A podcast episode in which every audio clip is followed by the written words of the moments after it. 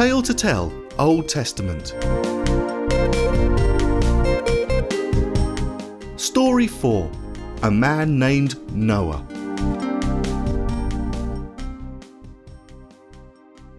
This story's about a man who listened to God when no one else would. What he did made other people think he was crazy. But because he believed God, when terrible things started to happen, he was ready when no one else was. At that time, nearly everyone had forgotten about God and only thought about themselves. God saw how selfish and evil all the people were, and he was sorry he'd ever made them. They would cheat, steal, lie, and murder just to get what they wanted. God was so sad and angry with them that he decided it was time they got what they deserved. He was going to send a terrible flood over the whole earth to kill every living creature.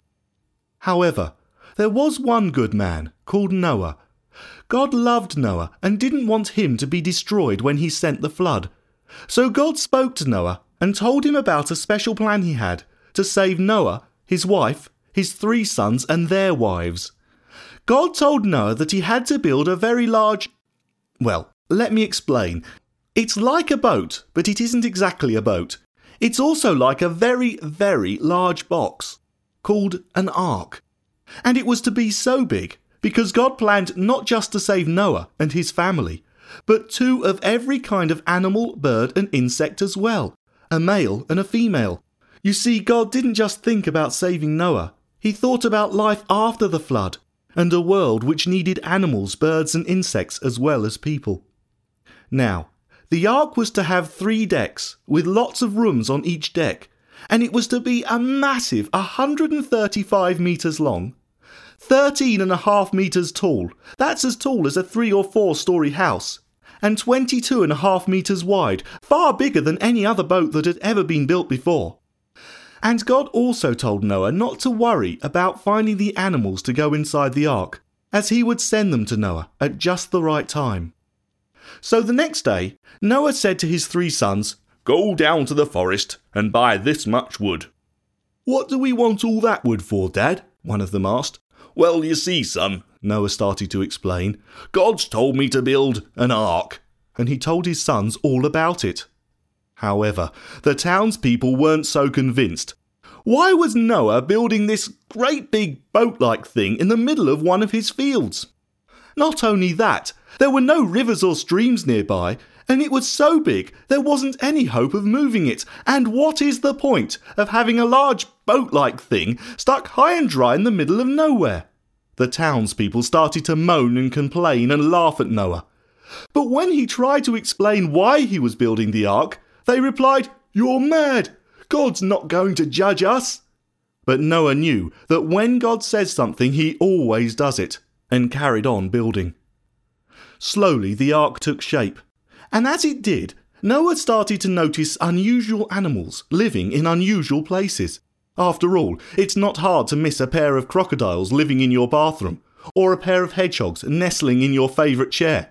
Let's hope he discovered them before he tried to sit down, God was sending the animals, just like he'd promised.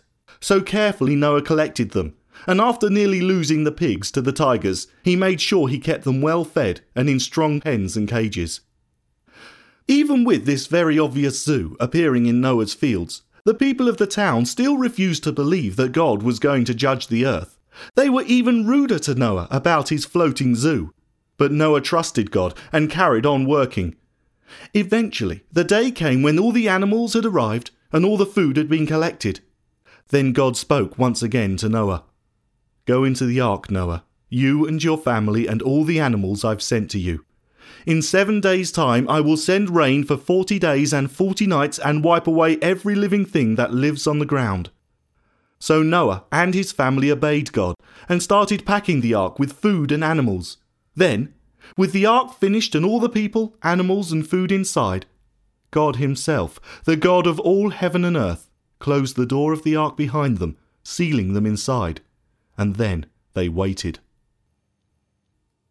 God's plan wasn't just to send rain, but to flood the earth with a sudden and violent flood that would sweep away everything in its path. Without warning, the rain clouds arrived and burst in torrents on the earth. Most of the townspeople were washed away immediately, But a few made it to the ark. They hammered on the side. Let us in! For mercy's sake, let us in! But it was too late. God had shut Noah inside the ark, and nothing could be done. After a while, the voices disappeared and were never heard again. Constantly, for forty days and forty nights, the rain hammered down. The ark, which had once seemed so big, became a tiny speck on the surface of a vast ocean that covered the whole earth.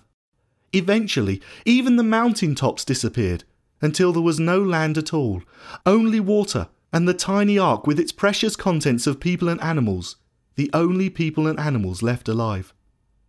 Then, after forty days of constant rain, it was as if someone turned off a tap, and the rain suddenly stopped, and God remembered Noah and the animals in the ark. For another five months, the little ark floated on the water until one day, ever so gently, it came to rest on a mountain. But even though they'd come to rest, the earth was still covered with water. So after another forty days, Noah opened a window in the roof and sent out a dove. But it came back to him because it couldn't find anywhere to rest. A week later, he sent it out again. This time it came back with a freshly picked olive leaf in its beak.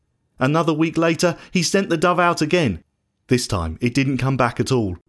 So Noah removed the roof covering the ark and waited another two months until God spoke to him once again. Come out of the ark, Noah, you and your family and all the animals. Fill the earth with your offspring. It was wonderful to be back on dry ground again after so long locked away. The animals raced off to stretch their legs and escape once and for all from that dark, smelly ark. Already trees and plants were growing, and there was enough food for the animals to look after themselves. As they streaked away to find new homes and fresh food, Noah and his family also came out of the ark, thankful to be able to leave it behind, but even more thankful to God that He'd saved them from the terrible flood. And after they'd come out, Noah said a very special thank you to God for looking after them all. This thank you pleased God, and God made a promise. He promised that He would never again judge the whole earth as He'd done this time, even though people were still evil and selfish inside. He promised that the earth would carry on as it should, with summer and winter, springtime and harvest, for as long as the world remained. And he gave Noah and his family a special sign to remind them that he would never break his promise. This sign can still be seen today. It's the rainbow. Whenever Noah saw a rainbow, he'd remember God's promise.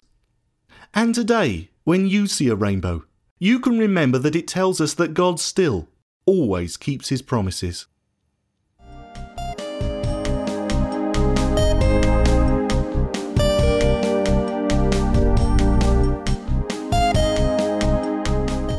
This story is based on Genesis chapters 6 to 8